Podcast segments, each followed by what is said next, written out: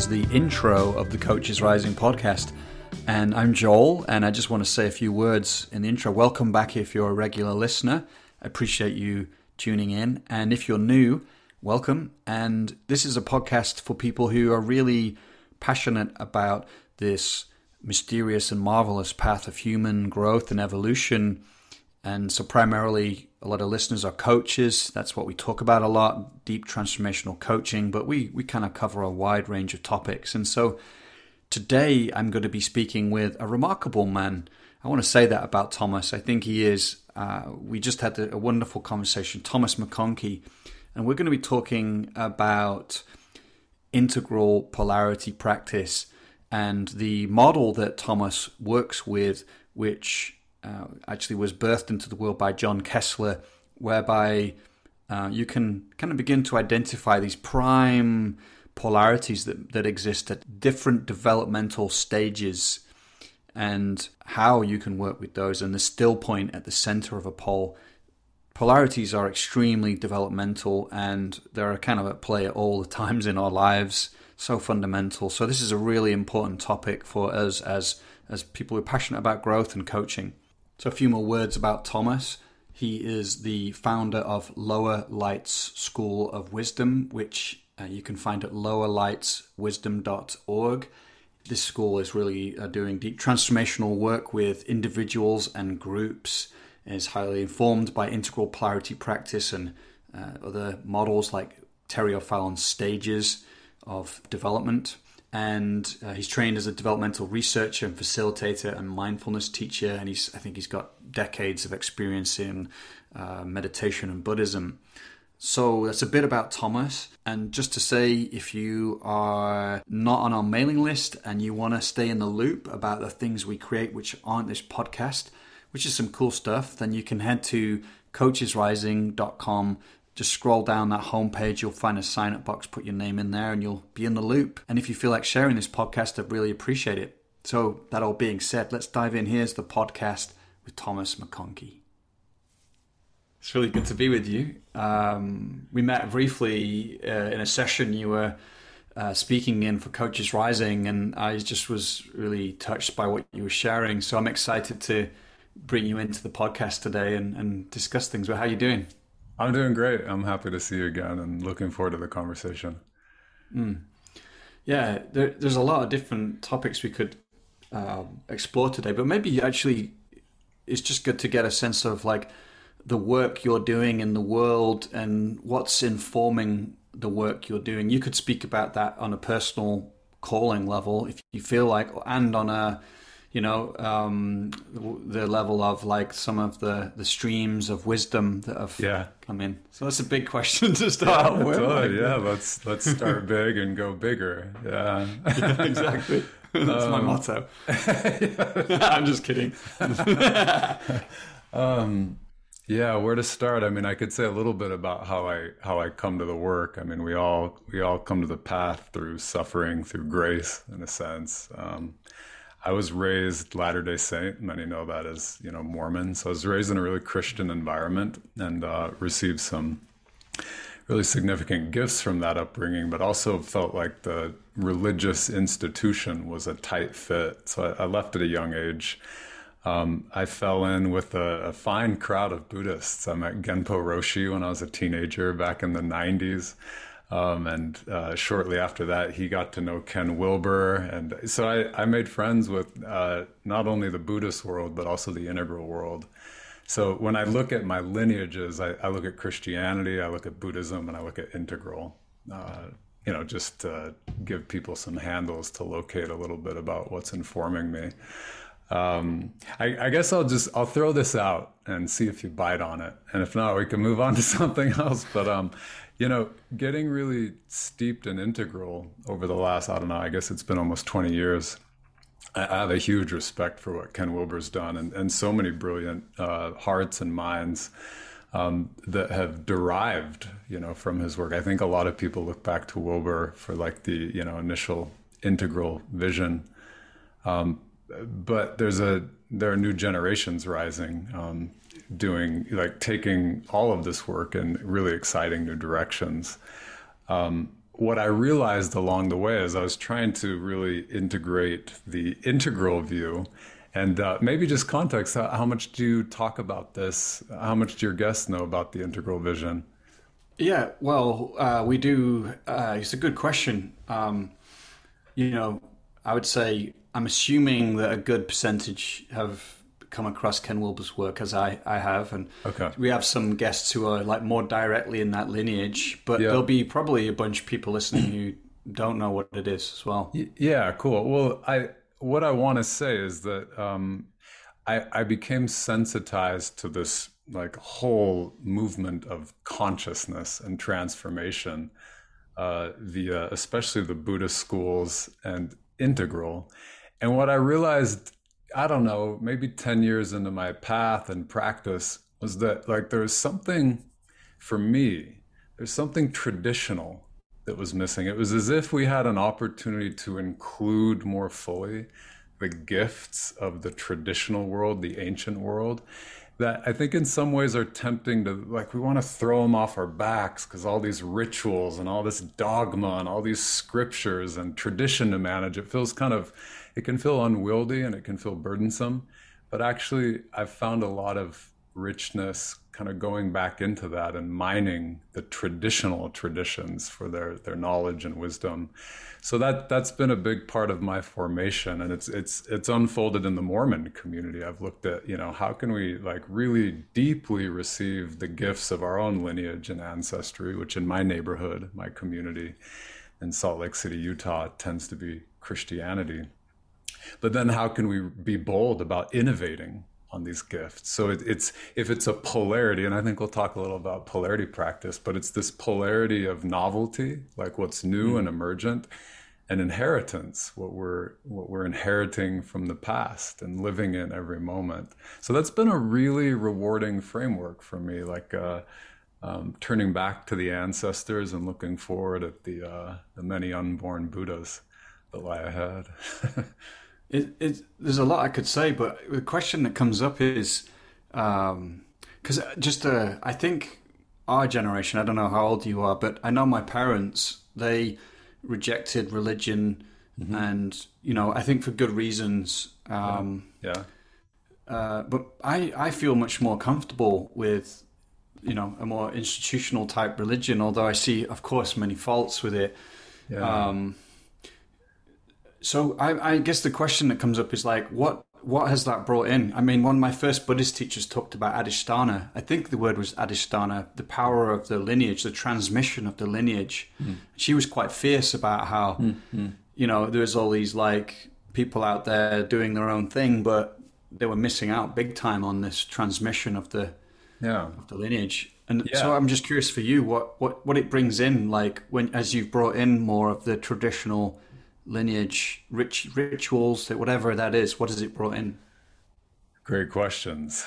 Um, and I, I want to kind of speak about this really personally because I, I noticed the temptation right now. I could speak about it, you know, abstractly in terms of high level principles of here's why we should integrate the traditions, etc. But I'll just speak about it in a really, you know, in a way that's personal to me, and hopefully, as people listen, they can connect to what's personal to them but I, I come from uh, a lineage and ancestry of uh, Christians who were persecuted in the eastern United States in the 19th century. And so they were under duress. They, they fled their homes, they left all of their belongings. Um, some were murdered. It was a violent history that my particular ancestors come from. And they arrived, like in this valley where I feel fortunate to be living and sitting right now. They arrived in this valley and they had this they had a religious vision. They had this vision that you know uh, they were born free. There was a you know this expansive vision in the united states in the 19th century of like how to realize our inalienable rights and freedom. And the the mormon people took that to mean religious freedom as well. So that so they really built this city predicated on that religious vision of radical freedom um, and unique personhood. So I, I feel that power in the very soil here. you know, there, it's a visionary space. So part of what integrating tradition for me has brought is a sense of place. And it's given me, I, I think, I'm just talking here. I don't know if this is true, but I my my sense is that in the modern world, we think of ourselves as more mobile. We're like production units, and if I if I can get a job that pays this well in this city, well, then I'll move three thousand miles to that city. You know, I'll, I'll go. Um, connecting to my own tradition has given me a sense of like, no, I I can't just go anywhere and do anything. Like I have a root system, and if I if I sever those roots, I perish, and that that that can feel confining, I think, to modern and postmodern minds, and I think in some rights it is. But to me, it's you know, it's the uh, it, it's it's the chains that free us actually to be bound to land and ancestry and my ancestors' vision of what the good life is. That has given me exponential freedom to explore within that space. So that's one thing that comes to mind. yeah. That's this is a, a beautiful reflection. Um, you know, comes to what comes to mind is like meaning as well. That there's mm-hmm. something in the disconnection from place and, um, you know, um, uh, religion or um, um, vehicles of meaning that have led to, I think, this you know meaning crisis as it's kind of becoming more popularly known now. Is like, right. and, and so there's something as I hear you speak about that sense of being in place, you know, which is incredibly fulfilling yeah. and potent, you know, to find one's expression in the world. So, yeah, that, no, love, thank you for that reflection. I think, uh, and as you say that, I realize there's a kind of um, there's a both and going on here in the sense that as I as I feel a sense of rootedness and place, it actually allows me to come undone in a really profound way. Like just having a certain sense of stability on one hand lets me deeply probe my assumptions about identity. And so it, it, the, the groundedness allows me to be extremely like ungrounded and undefined and indeterminable. So it's both, you know, I feel like, you know, that polarity allows us to have both experiences, which I appreciate.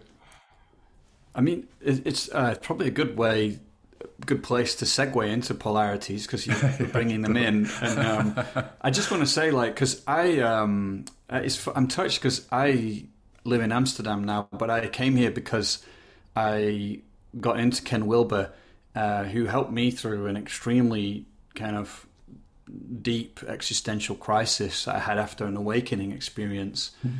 That you know was quite um, brief, but um, immense. And then I fell down into this existential uh, yeah. crisis. But Ken Wilber really helped me put my life, my my my um, map back together of the world. Mm-hmm, mm-hmm. And um, but I didn't find in that community necessarily like the people. Like I wanted, I wanted to know how you really live this. You know, like yeah. apply it in daily yeah. life. And yeah. anyway, and that. But I, I came over to like some big mind retreats that um, Genpo was doing, and was cool. just blown away by that work. And so, cool. so I we feel, both have you know, roots there. We both have roots at the Kanzeon Zen Center in Salt Lake. I love it. yeah, yeah. Um, so, but yeah, so I just wanted to reflect on that. I'm I'm just curious then about polarities. Um, yeah. I know you you're a facilitator. We're going to talk a bit later about your program Spectra as well, but oh sure. Um, um, let's let's go into this. What what's um what is integral polarity practice, and maybe we can just say why why are polarities so important to begin yeah. with in our developmental process? Yeah, yeah. Yeah, a huge topic. Um, and I, I'll, I'll, say what I can say about it. I think um, it's it's a community based conversation too, and there are a lot of brilliant thinkers and practitioners, uh, some of whom you've had on your own show. So I'm, I'm honored to be in the conversation here. Um, well, just a little bit about the origin of integral polarity practice. So um, a longtime teacher and mentor of mine, John Kesler. Uh, he he was involved, you know, in the uh, early days of the Integral Center. So he, um, you know, worked with Ken Wilber and also trained under Genpo Roshi uh, as a Zen student. And John had a sensibility, uh, perhaps because he knew Ken Wilber, or maybe this preceded his relationship with Ken, but John was working with uh, Zen and Genpo Roshi's really brilliant process, Big Mind, and felt that there was a developmental component that could be more explicit. So John essentially started to integrate the developmental models with the different voices and different themes that emerge at different stages of development.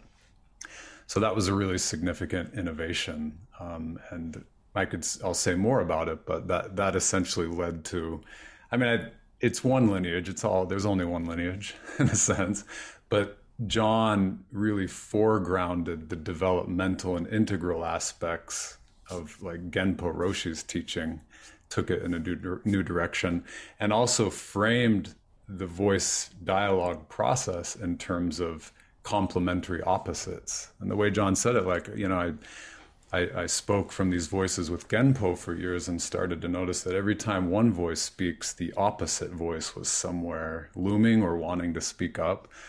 So the whole practice is developmentally informed, integrally informed, and also has a way of bringing out of the shadows, out of unconsciousness, voices that are, you know, always present. And polarity has a way of doing that. Mm. So maybe I'll pause there. I think I just said a big mouthful. yeah. Well, and, and maybe to listeners who don't know Genpo's work, which I think was influenced a lot by Hal and Sidra Stone's voice yeah. dialogue, which has a Jungian background. It's like yeah. you're speaking as the voice of, you yeah. know, um, in Genpo's case, like these non-dual or, um, you know, um, enlightened voices like Big Mind or Big Heart. yeah you speak as that voice and you you you experience you know you you experience what it is you speak from it and so yes yeah totally um, it's quite quite remarkable um, but yeah so um, could could I offer yeah. an example before you move on, yeah. just to help listeners yeah. along? So you know, one of Genpo's great innovations in voice dialogue, he realized that the the Japanese approach, we might say the Eastern approach, tended to be to just like kind of hammer down the individualized self, you know, beat down the ego into submission. And he realized, well, Westerners are just too individuated at this point. They're too willful. We can't beat it down. We have to, you know, support it. So you realize we couldn't beat down the ego. We had to actually honor it and, um, you know, even strike a deal with it. Like, hey, is it okay if we speak to some voices here? So he classically started by, he'd voice dialogue with the voice of control and say, hey, is the voice of control, I get that you're in charge here and you call the shots. Would you allow me to kind of work with some other voices? And so the the process would take off from there. Um, John's polarity insight was like, okay, if we can speak to the voice of control, what about its opposite? What about the voice of submission? And what gifts does the aspect of control in the life of the self bring? What gifts does the aspect of submission bring? And to, to start to see how like oh these complementary opposites the all these voices that have their wisdom they have their function they have their gifts that they offer the self their gifts that they offer the world. And inevitably as human beings we have our preferences. We have value laden preferences over maybe based on complex personal history and education and culture and upbringing when I'm in the voice of submission, I feel vulnerable, I feel afraid, I feel uncomfortable. So maybe over a lifetime, I, I go towards this one voice of control. I like to be in control. I like to be the master of my fate. I like to know what's going to happen next. In IPP, integral polarity practice, we bring up that opposite that maybe has been buried in our psyche for a lifetime. And we, we bring it out and get curious about, like, oh, what do you do? And like, now that you finally have a chance to speak up, like what gifts do you offer? And, you know, then the voice of submission will just come out of nowhere and say something like, well, I help the self recognize higher power, what's genuinely higher and authentic and true and something to give myself to. And then the voice of control is like, oh, wow, you do that? I, so sorry I've hogged the stage all this time. And so these, these, these qualities start to become actually more powerful. Control isn't less powerful when we bring in submission, it actually is more powerful. So these opposites fulfill one another and potentiate each other. And I'm just giving one example control submission IPP is a whole map of the like human being of the cosmos and different polarities that are that can be activated and lived and realized and expressed through a human life. So it's a lot of fun. yeah, that's great. Um, and so I'm curious, like um, in that process, presumably in the person they're encountering what was repressed or you know cut off, and then um, you know it's not just an intellectual process, right? It's like Right. And, and, and, what what happens there? I mean, you know, there's so many directions we could go in now. I want to talk about the developmental part. We'll go into that, and I think these still points and so on. But if we just yeah. take this polarity you gave, I'm just curious, like how someone might begin to integrate that into their life. You know, like yeah, um, yeah, totally. Great question. Um, yeah, I think the risk we run with any practice is that we intellectualize it. It doesn't have an opportunity to really land deeply in the heart and the body. Um, but the intention is for it to be a life practice, you know, for this this awareness and this expression to permeate every aspect of what we are and what we touch and what we influence and what we're influenced by. So, for an example, like, and, and I've been working with these, you know, polarities and students and communities for years. So I have uh, have a whole bag of stories to tell about, you know, any given polarity. I got ten stories about, oh, there's this one time. But you know, when I think about so control and submission, it's a very, it's a concrete polarity. Control, submission, these dynamics in human development, they come up, you know, by the time we're one year old we're, we're starting to work, really work with control and submission. We're, we're exercising our will in the world, but we're also running up against mommy, daddy, grandma, granddad, whoever's raising us and realizing like, oh, like there's, there's another will in this world and sometimes I have to submit to it.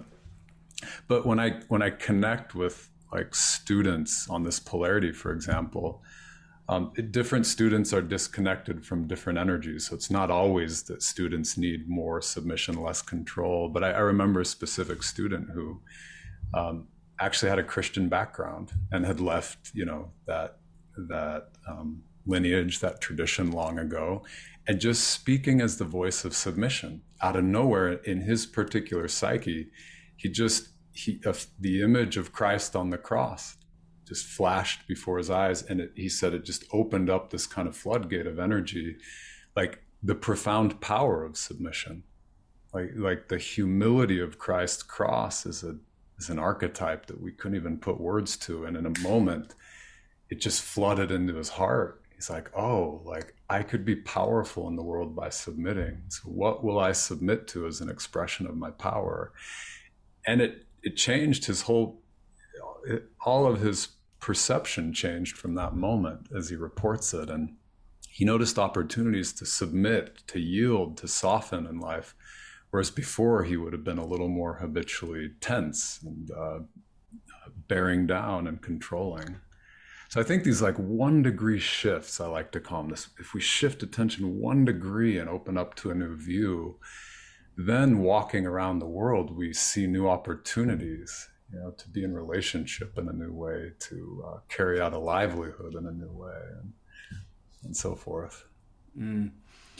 It's, a, it's a great example. How do you see then it being developmental? Because um, I can imagine that can unlock in him uh, a developmental process where he become he sees more in the world. He becomes more complex. Yeah. Um, but yeah, how yeah. I mean that that's a whopper of a question. I, I, can't begin to answer it in a single sitting, but I can I can reflect with you in the moment and say that. Um, and I'll stay with this example just because it helps us. I think spending time on one polarity, it helps us feel like, oh, well, that's just one. There are countless others, but if we get one really well, it gives us a little bit of a home base. So with with control and submission. And, and for those who are familiar with developmental models, like this is really the province of power in the human being. We talk about red and spiral dynamics. We talk about the opportunist and Torbert's work and uh, you know the mature first person perspective with Terry O'Fallon and stages.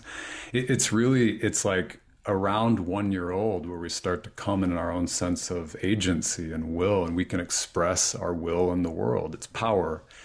Except you know i happen to have a 15 month old little roshi living in my house who's my son. So he's just this force of nature. So this is a very this this polarity this dynamic's very alive for me right now.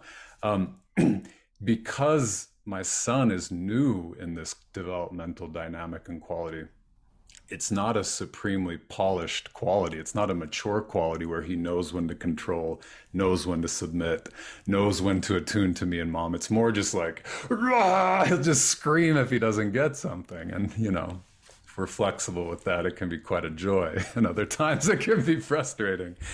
Um, however, here's where it gets really developmental. Here's one way to respond to your question. I think in like, uh, circles of practice, whatever communities we belong to, where we're intending to grow up and wake up and you know exercise our consciousness. I think there's a common misunderstanding that getting in touch with like that power dynamic, my red, my you know whatever, that particular bandwidth of consciousness. It's like oh I'm you know I'm gonna like go around raging and you know expressing my sense of power and control not realizing that yes that's how it initially makes its debut in human life as the one year old but how does bringing our highest awareness to that developmental quality of control submission how does that bring about a much more refined quality of power that shows up as like for example i named humility. Humility is one of the profound virtues we see when a mature human being exerts uh, power from a very awakened place that's attuned to the self, to other, to environment, to world. It doesn't show up as the raging one year old. It shows up as like something profoundly, I mean, meek and humble. There, there's a profound quality of peace where we feel the power, but the power is in a kind of quality of stillness and presence right? So as adults, uh, this was a revelation to me when I started working with uh, Kesler and his polarities. Is a total revelation to me that yeah, I developed the capacity to express power in the world when I was one year old. But how much have I refined that quality of power and learned how to apply it skillfully, appropriately, in the right moment, the right amount at the right time? So it's an endless practice. Yeah. You you can kind of get a sense of like it just goes yeah. forever.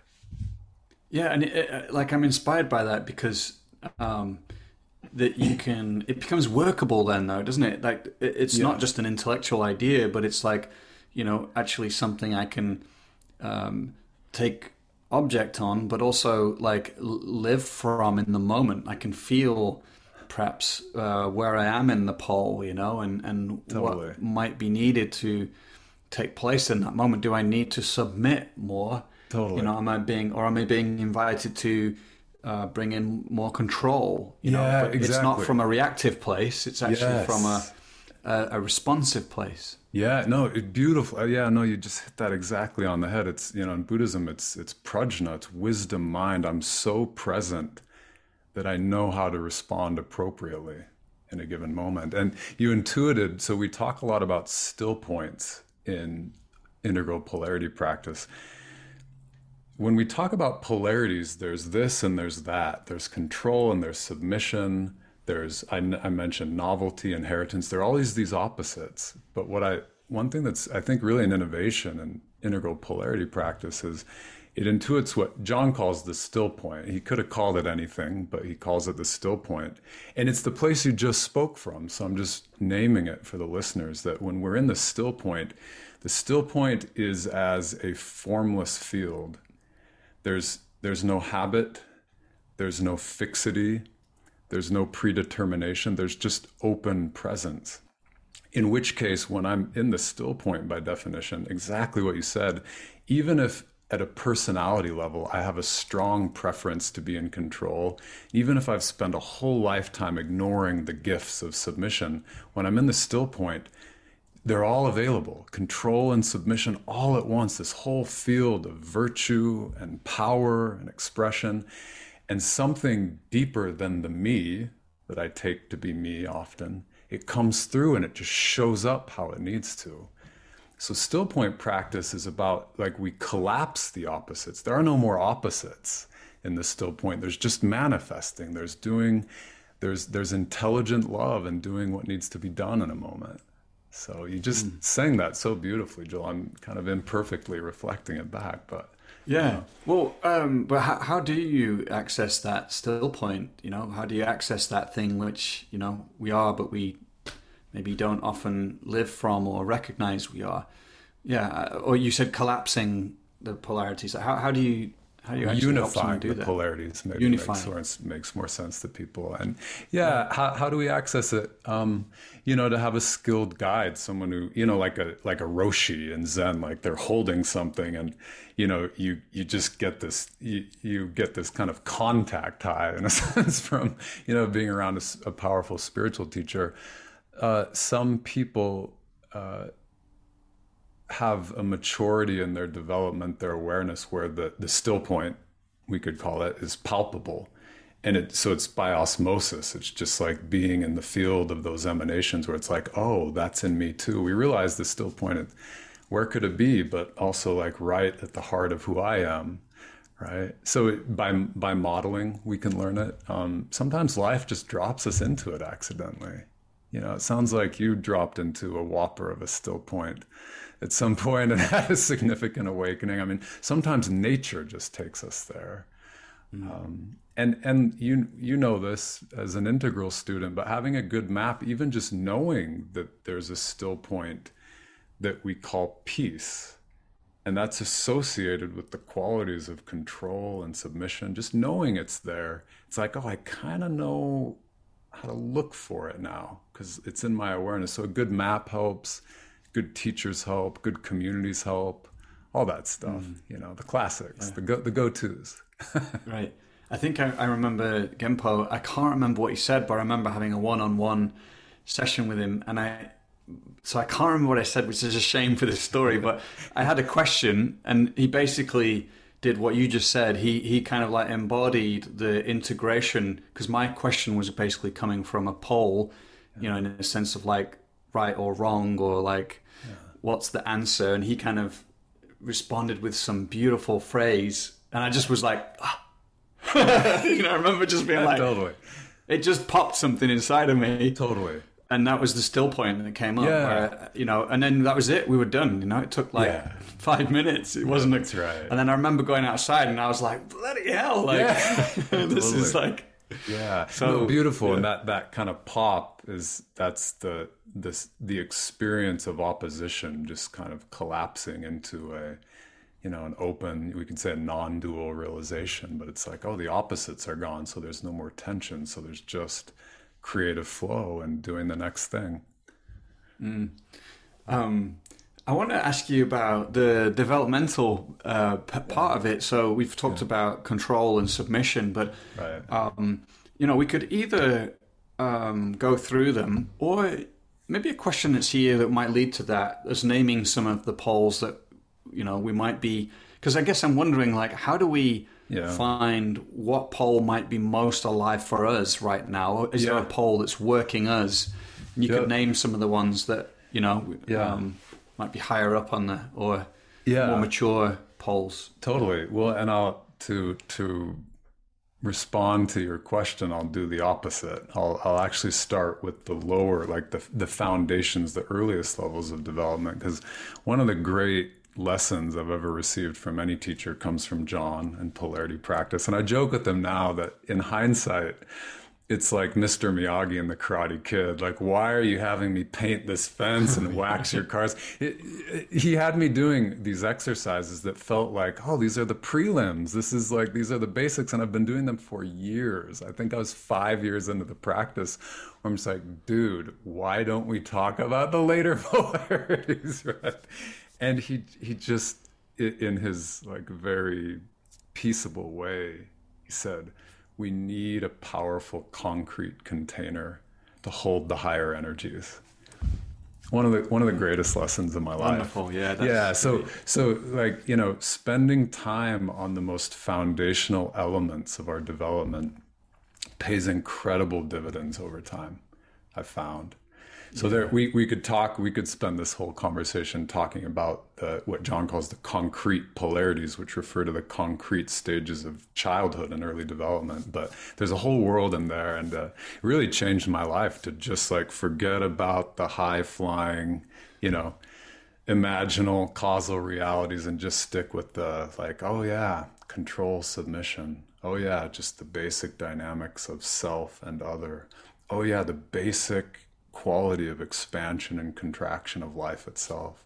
Just staying in these very foundational qualities for years, it it it gave me a sense of a container where it's like, okay, maybe I'm maybe I'm ready for a little something else. Which we can talk about now, but I yeah, wanted to lay no, that groundwork. I think it's a great point, you know, because I know I, I, feel regret in my own like meditative practice of like yeah. um, getting caught in reaching for the higher practices and yeah. I did get I did get a lot from that, but yeah, you know, I also think I would have, you know, uh, it could have been faster if you actually went more slowly and spent yeah. time on the preliminary practices, which are actually uh, really important. So yeah, yeah, totally. Um, if I could actually share, yeah, go ahead. If I could make a comment here, and and, and I would like to get to the later stages too, because they are important. Because we're we're adults who are interested in developing ourselves, helping others develop. So it's really important. But the last thing I'll say about this element of pol- integral polarity practice that I've loved is, you know, it's a common question in workshops, seminars, retreats. People want to talk about like, oh, I want to talk about teal and turquoise and indigo and these you know higher reaches of human consciousness but it's it, it's not every student who asks like how do i really like dial my red? Really want to work on or even like beige. I think that's the color that comes before like how do i really work on my beige? We don't talk like that but or we don't often talk like that but what i love is that in my own practice i've found like no matter what altitude i reach no matter how like late a stage so to speak in any given moment life calls me to bring that highest awareness to the most foundational qualities so I, I mentioned this earlier like the quality of humility is a potential that comes up say at the red you know meme or the you know early first person stages of human development, but it will take me an entire lifetime and longer to like really deepen and refine a sense of humility. Um, one of the qualities at, at, beige or the very like 1.0 first person perspective brand new babies born in a sense there's just expansion contraction there's heartbeat there's breath there's neurons you know on and off and as we go deeper and deeper into these foundational qualities of life and consciousness itself, we we start to intuit these qualities of well, I'll just say like a reverence for life. Yeah.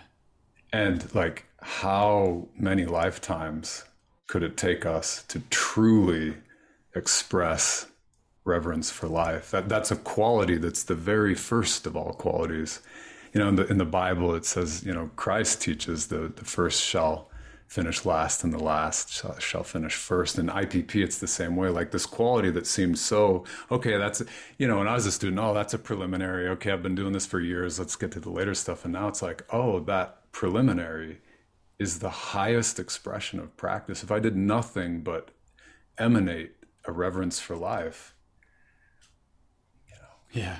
Yeah. That's the that's what, the sage. That's the yeah. Um, actually, I want to. And what it brings up is um, people like Spring Cheng, who I got connected to, and she is a big fan of developmental models, but also of um, Taoism and the uh, Tao Te Ching, and actually um, is kind of advocating that yeah there's an ascend a bias towards ascending in yeah that's right western models and she's talking about the you know for example she gives you know there's often this like um, denigration of like these earlier stages of maturity but you know if you go in the in some of these cultures tribal cultures yes. they're they're like complexity their, their sense of um, understanding of complexity yes. is remarkable in the jungle you know Yes. Uh, but we like say, oh, that it's actually the later stages that are yes. the ones that are able to make you know more sense of the complexity of the world. And yes, so she's really saying we need ascending and descending, and there's Yes. something about coming into the, the the womb of life or the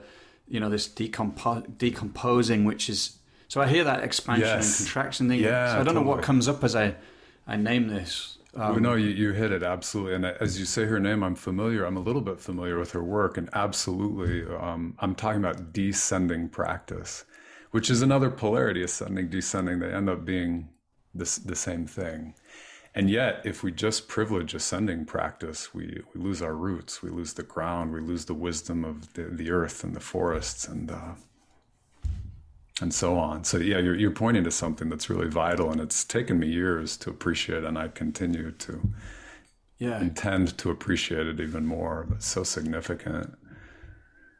Because what what um what did John have you doing in these like early years? You know, can you like share? what did- waxing his cars and painting his fence. Now, um, yeah, for example, like uh, I, I, I think I might have done this exercise when you had me on Coaches Rising recently, but just starting with something as basic as physiological expansion contraction, intuiting the still point of that polarity expansion contraction of just rest, like profound physical rest in the body, uh, calm in the mental emotional body, and serenity in the causal body or the body of pure awareness. So just really like day in, day out for years, like having good access to rest, calm, serenity.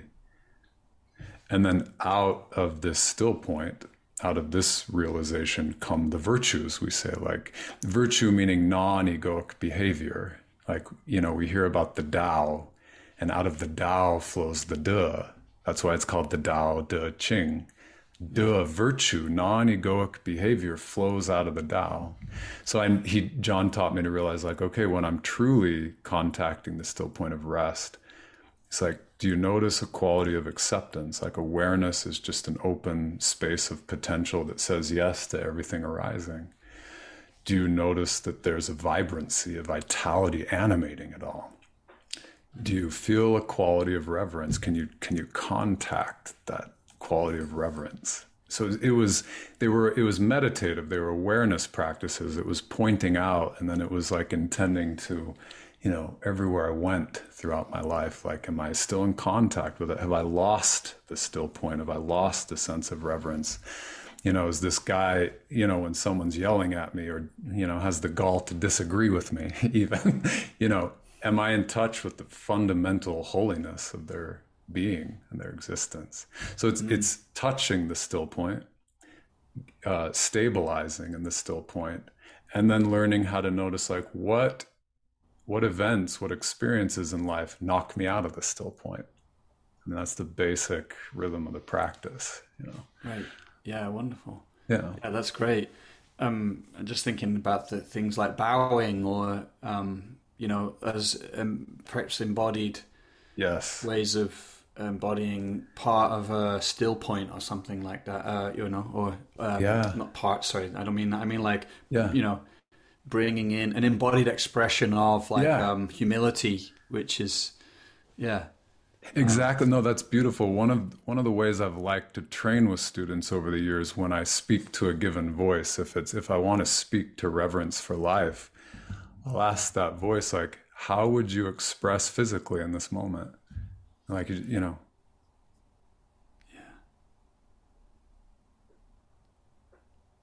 And reverence comes forth, you know. So yeah, to somatize it, to ritualize it is a powerful way to do polarity practice. Yeah. You're good at this, Joel. we need to hire you. yeah. Well, you know, I'm open to offers. Um, um, yeah. So, well, one of the things I hear you saying is actually recommending that we tend to these, um, you know, these like earlier stages in ourselves that that are, and there's an art in in like, um, you know, it's not like it's like there's a real journey you can go around each each kind of pole Yeah. and the still point, and you can refine your kind of artistry inside of that. Yes. Yes. And so, there's there's a real you know commitment and dedication to each pole, and um, so I hear that. Like I, I hear that it's a really good recommendation. So, so I wonder where we go in our conversation now. Could could Yeah. would it be interesting to name some of the later stages? I think so. Yeah. No, I think I've, Yeah. I've I've tried to honor my teacher by really sticking with the early stages for a little while. um, yeah, the later stages. Well, this is a later stage than we've been talking about. Uh, so the stage that comes up in the early orange meme of spiral dynamics, or some Terry O'Fallon calls it 3.0, the early third person.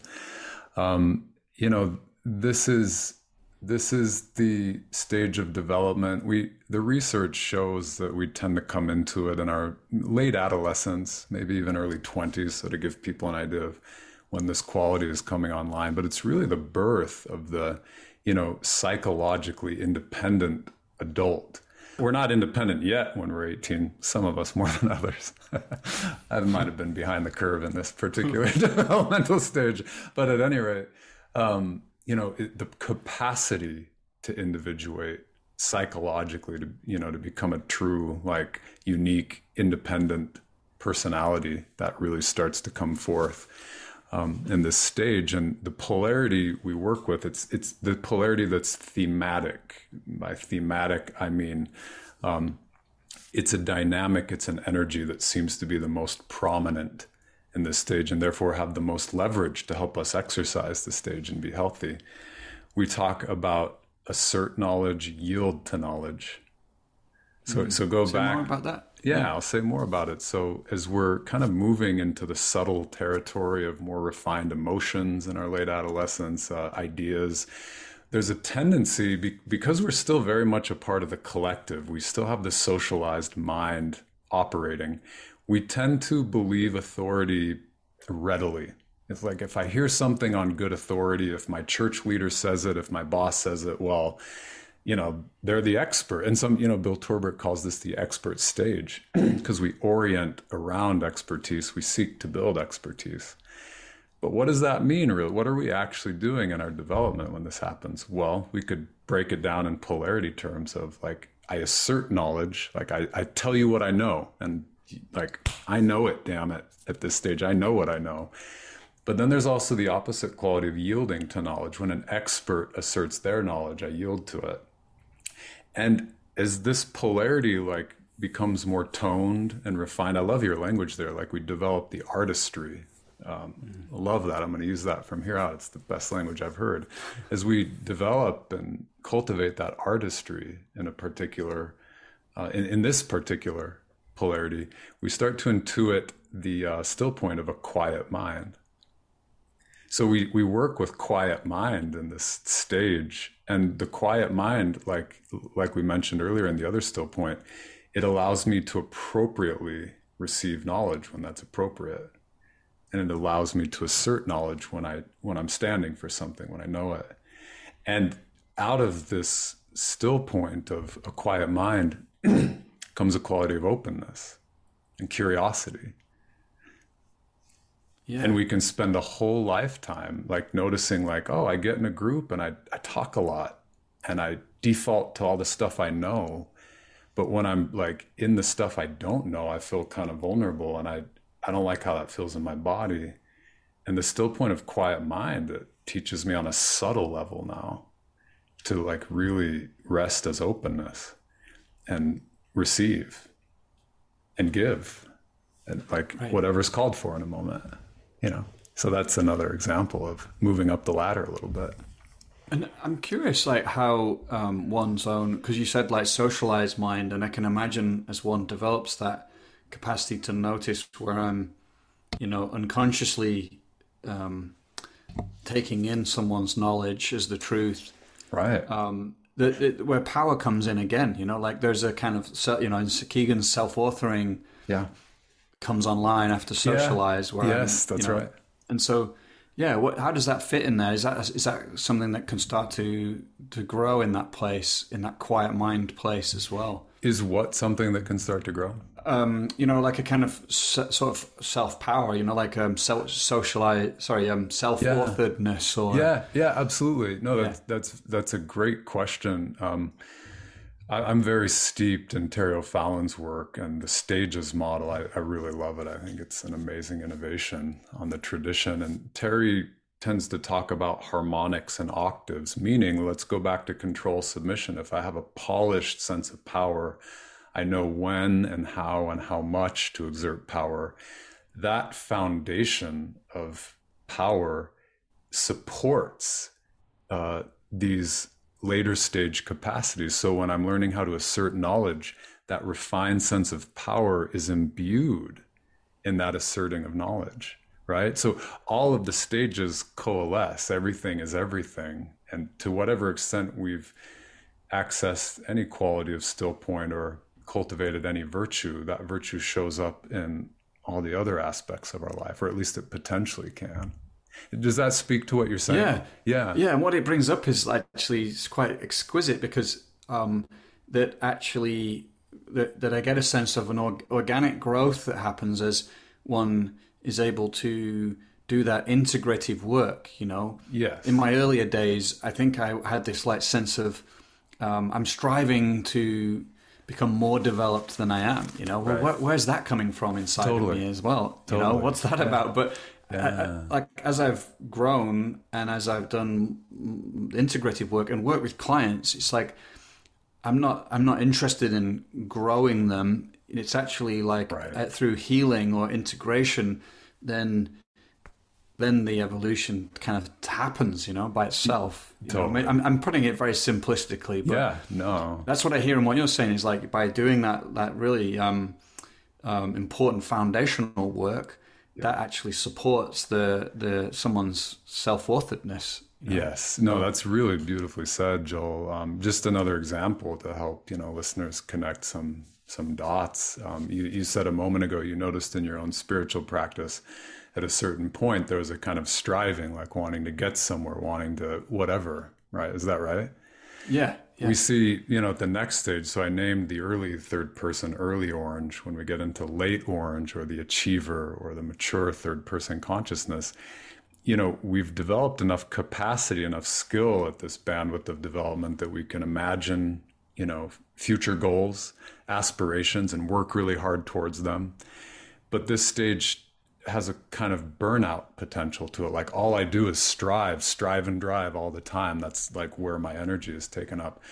The still point of the, this next stage after the expert, um, it's it's a sense of completion and perfection, which is the very quality that tends to elude us when we're striving and driving and trying to become something. We forget that we already are something. We already are everything and so when we touch deeply into the still point at, at achiever or mature third person or orange, then we we get into touch with these qualities that like might have very well escaped us before. It's this sense of like effortless doing.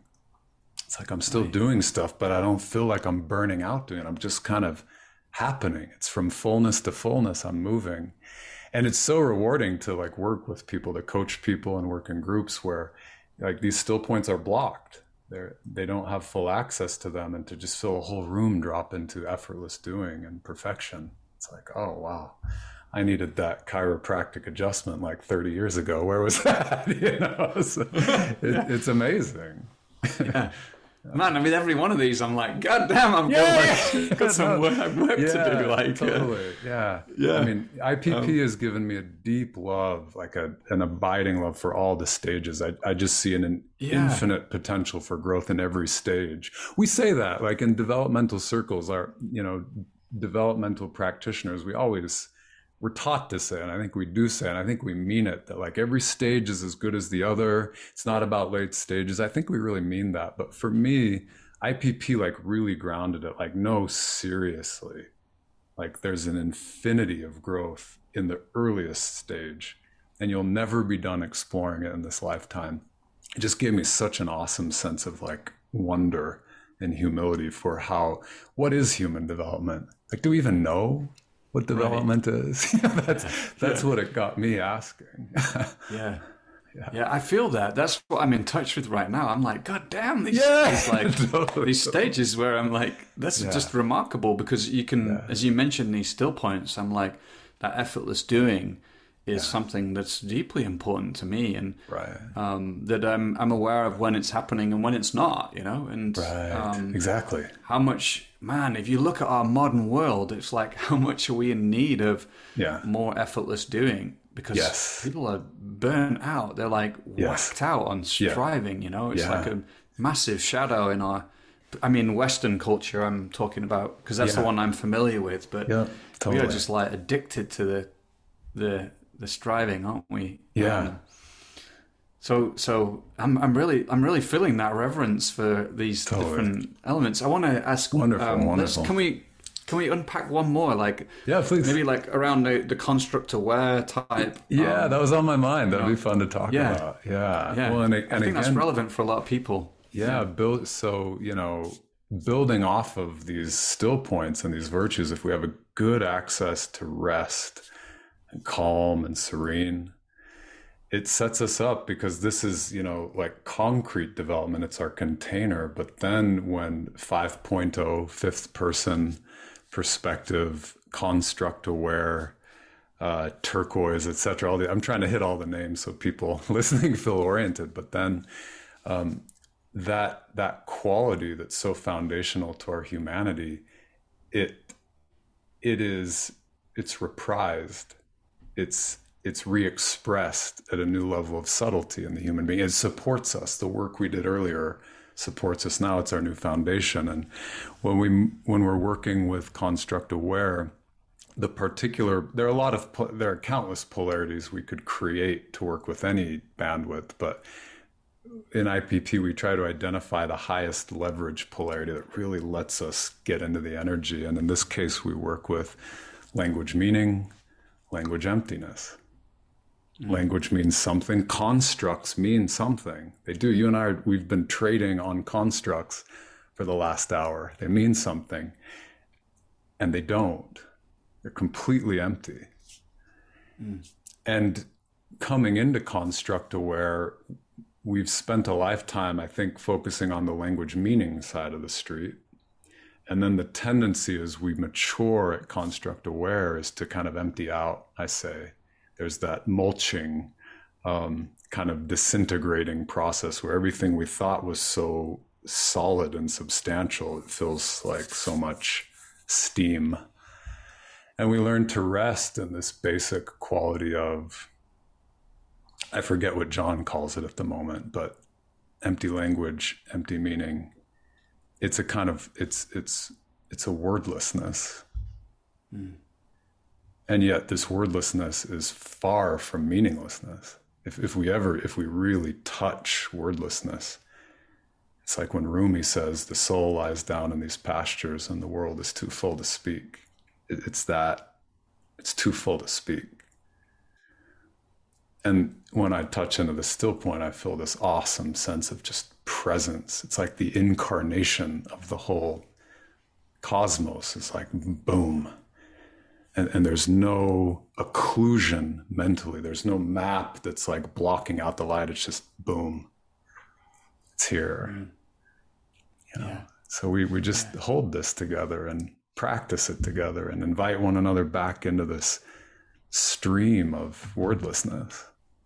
Yeah. Yeah. I can sense that still point as you speak.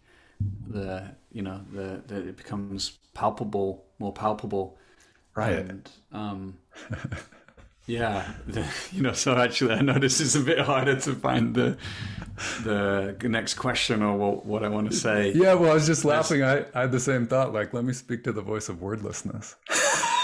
Right. Not a lot to say.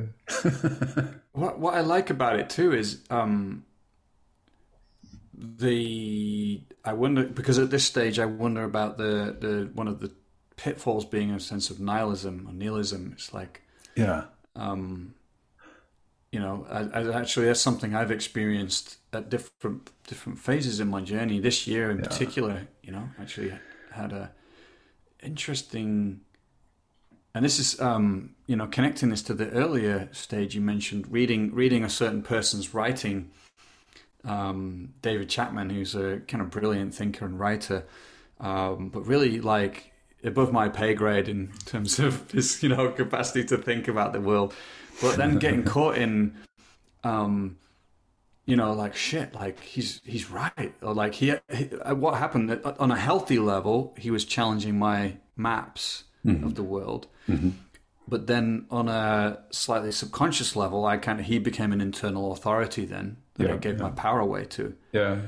Nice. And so that all kind of came crashing down because um, on one level, it's like a, oh, there was all these sense of identity that was formed by how I made meaning of the world that had been the rug pulled underneath it, and had made him this inner authority.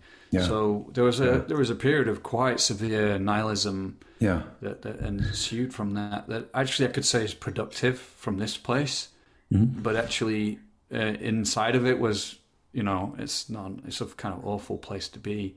Yeah. I'm not quite sure where I'm sharing this, but it's like I get the sense no, of how I appreciate it. Yeah. yeah.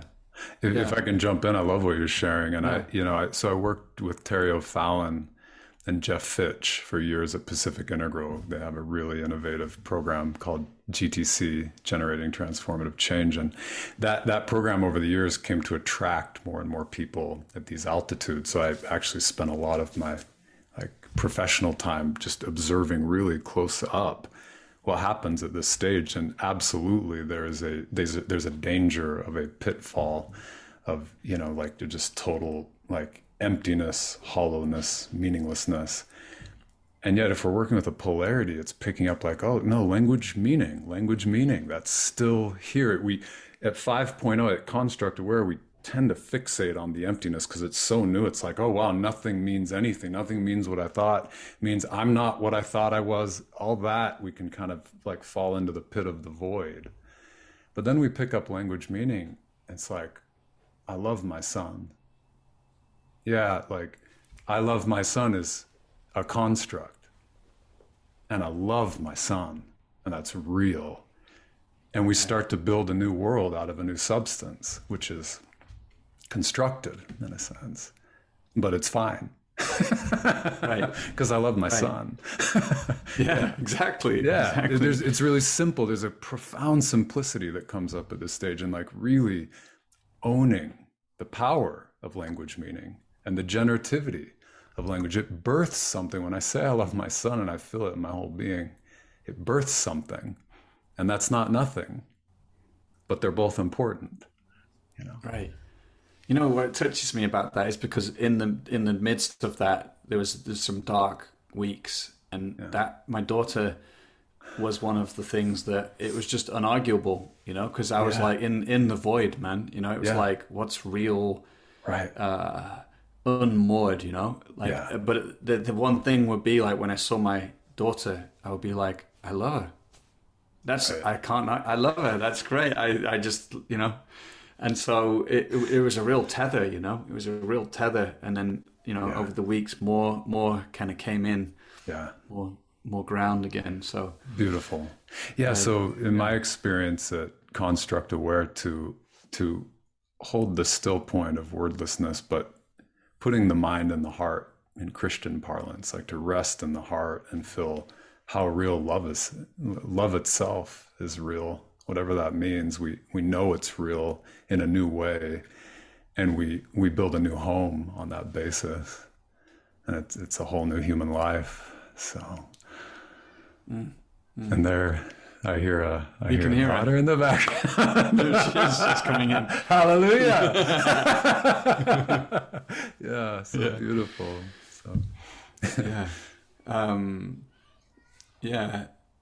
Well, this has been an, an, exquisite conversation for me, and I can feel like we're only like a third of the way through or something, you know? Oh yeah, uh, there's, there's like there's more. I want to ask you about um, um, your the the program you run as well, and yeah, you, know, you work with individuals and groups, and yeah, actually, um, you know, I really really value um, exploring the transformational encounter yeah. You know, whether that is with a, an individual, a group, or an organization. Yeah. But we, we might have to save that for next time. Maybe another Um, installment. Um, if I yeah. can say briefly about spectra, yeah. because we've been Yeah, talking polarity practice this whole time, which has been a delight. I just this is I, I love it. I just feel so whole and embodied and alive and in love when I when I share this with you, Joel. Um, you know, our nine month training, it's really an exploration of integral polarity practice. So Mm. it's nine months of what we've been doing. Right, great. that's okay, well, that- that's good.